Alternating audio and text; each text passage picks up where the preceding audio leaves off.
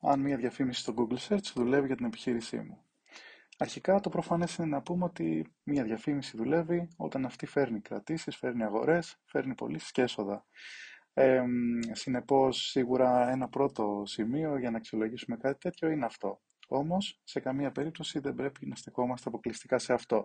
Υπάρχουν πολλά ποιοτικά metrics τα οποία μπορούν να μας δώσουν ενδιαφέροντα στοιχεία για το αν και πόσο αποδίδει ε, έτσι, καλά η διαφήμισή μας στο search, όπως για παράδειγμα τα clicks, τα impressions, το click-through rate, καθώς επίσης και άλλα ε, competitive metrics, τα οποία έχουν να κάνουν με το πώς εμφανιζόμαστε σε σχέση με τον ανταγωνισμό, πόσες εμφανίσεις χάνουμε για λόγους που μπορεί π.χ. να έχουν να κάνουν με το budget.